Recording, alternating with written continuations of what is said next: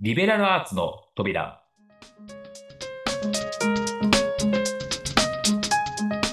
この番組は、リベラルアーツって聞いたことあるし、なんか大事そう。だけど難しそう。そんな方々に向けて、教養とは何なのか。リベラルアーツって何の役に立つのか。そしてどうやって学ぶのか。そんな疑問のちょっとしたヒントになる番組です。さあ、あなたも一緒にリベラルアーツの扉を開けてみましょう。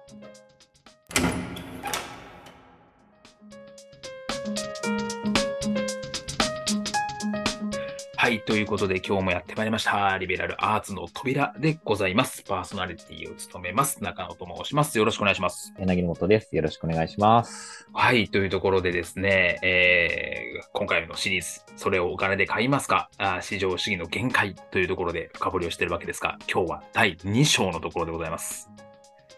だんだん温まってきましたね。議論が。はい。あの収録これ3回目なんですけど、だんだん温まってきまして。はいというところなんですが、第2章のところもですね、これもですね、いろんな例があって、どっから行くと、まあ、タイトルだけで言っても、不妊への現金とか、成績の良い子供にお金を払うとか、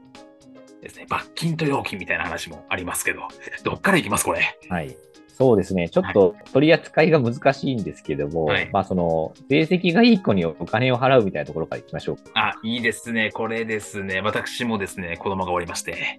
まさにどうやってこれを勉強させるかみたいなところもあって、気になってる方多いんじゃないかなと思いますので、はい。その、成績がいい子にお金を払うって、なかなか難しい部分がありますよね。やっぱり勉強をしてほしいっていうのは、まあ親としてのね、あの、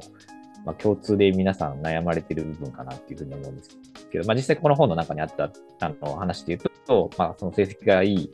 まあ、お客あのお子さんに対して、まあ、いくばっかのおたお金を与えて、それでまあ成績を伸ばしていこうみたいなことを考えてやってるっていうところがあるんですけれども、はい。やっぱりこのインセンティブをそういう形で与えるっていうところが、まあ、非常にその子供たちの道徳規範を、まあ、蝕んじゃうんだろうなっていうのも、うんまあ、非常に感じる事例ではありましたね。なるほど、なるほど。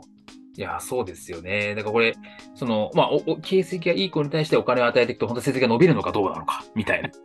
まあ、そういう実験があって、みたいな話なんですけど、まあ、これ読むとわかるんですけど、いや、確かにな、みたいな。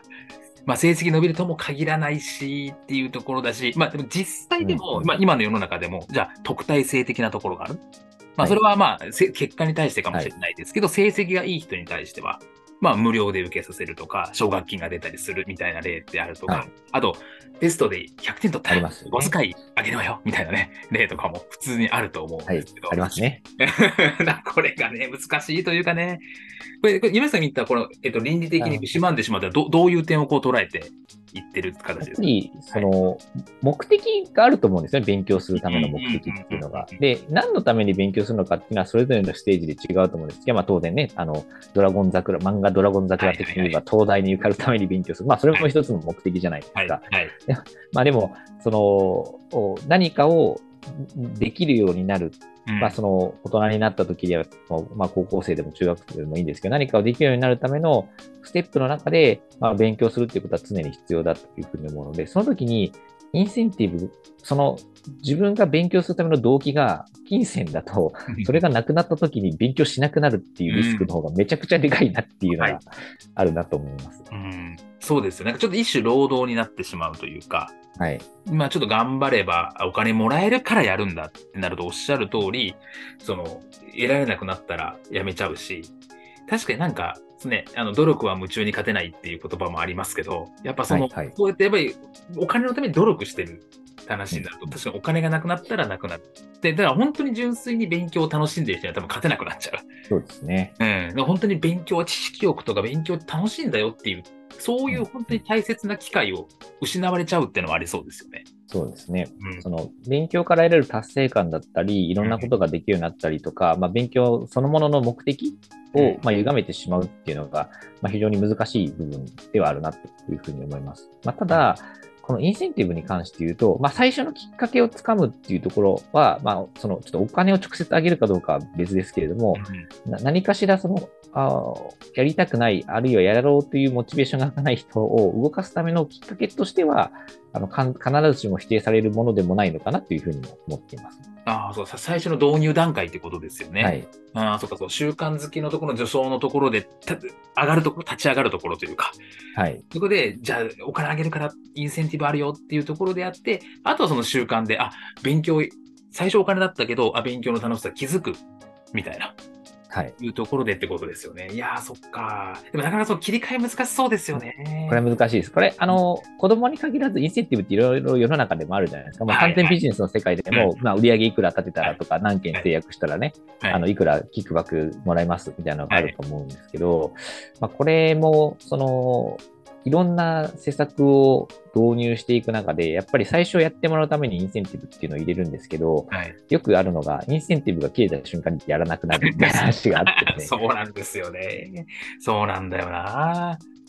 これビジネスの文脈なんで、まあ、特にそのね、あの、しっかり売り上げを立ててもらうために、まあ、それやらなくなったら売り上げ、売り上げ立たなくなるっていうのは、何の道徳規範にも影響しないっていうふうにも思うんですけれども、はいまあ、。一方で、その会社に対してまあしっかり貢献をしてもらうとか、さっきのその目的を考えるみたいなところにまあ立ち返っていくとですね、はい。まあ、本当はその最初にモチベーションを与えられた中で、まあ、そのその商品だったり施策をどうやって売っていくかっていうところをまあ真剣に考えて、まあ、形に落とし込んで自分の型にえーはめてってていう形で、まあ、どんどんどんどんやれるようにして、まあ、最終的にはインセンティブがなくても日常のルーティンでやれるようになるっていうのが目指すべきところかなというふうに思うので、これ、まあ、経営者の方とかですね、施策を作られる方も、やっぱりそのインセンティブの受け手の人たちにどういうふうにま行動を変えてほしいのか、まあ、その中でどう最初のきっかけをつかんでほしいのかっていうところをうまく設計するっていうのはですね、まあ、道徳的な話以上にあのビジネスの文脈では大事になってくるかなというふうに思います。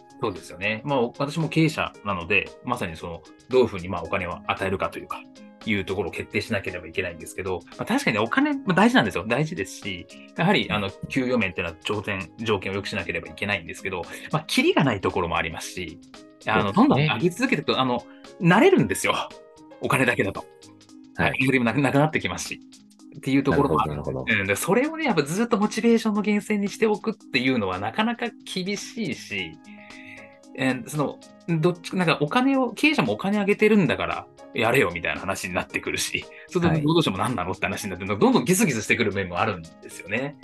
だからね、やっぱり難しい、お金の取り扱いっていうのはすごく難しいなってのは思いますよね。そうですね。まあ、あんまりそのね、道徳的な話とかやりがいの方ばっかり いくと、なんかこうブラック企業みたいになっちゃうもから、このバランスが非常に難しいんですけど、まあ、何を、まあ、その自己実現的にというか、まあ、最初の話したような、その人たちの良き性につなげていくのかっていうところを、まあ、ちょっと考えながら制度設計をするっていうのは非常に大事なんだろうなって。そうです。これが、あの、はい、インセンティブの道徳的な方の側面の話、あの事例かなというふうに思います。うんうんうんうん。なるほど、なるほど。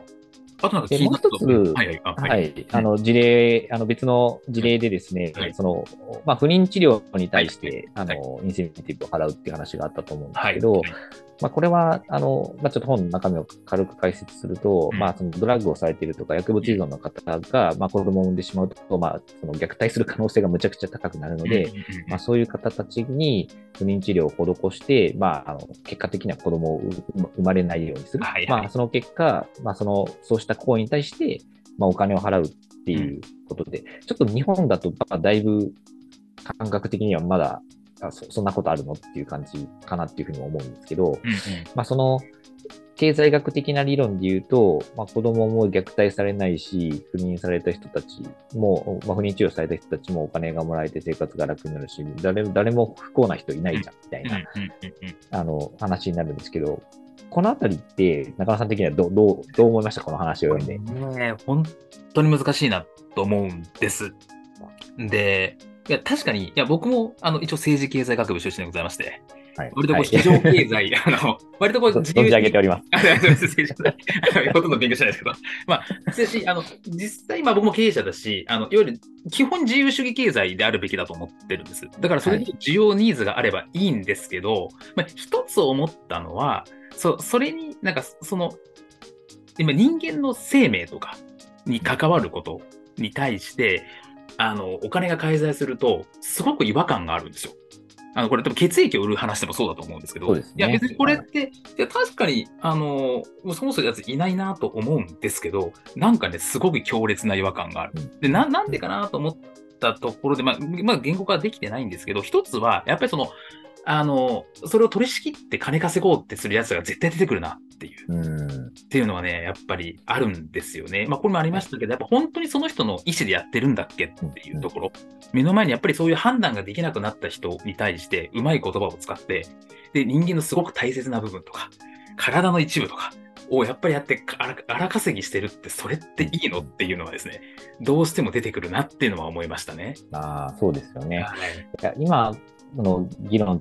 あの今の日本の文脈でも非常に重要だなって思っていて、はい、あのツイッターとか、まあ、X でよく出てくるの非常に嫌だなって思うのが、まあ、その自己責任論みたいな、はい。はい、努力しなかったお前が悪いとか、その環境の中でも這い上がらなかったお前が悪いっていうのがあるんですけど、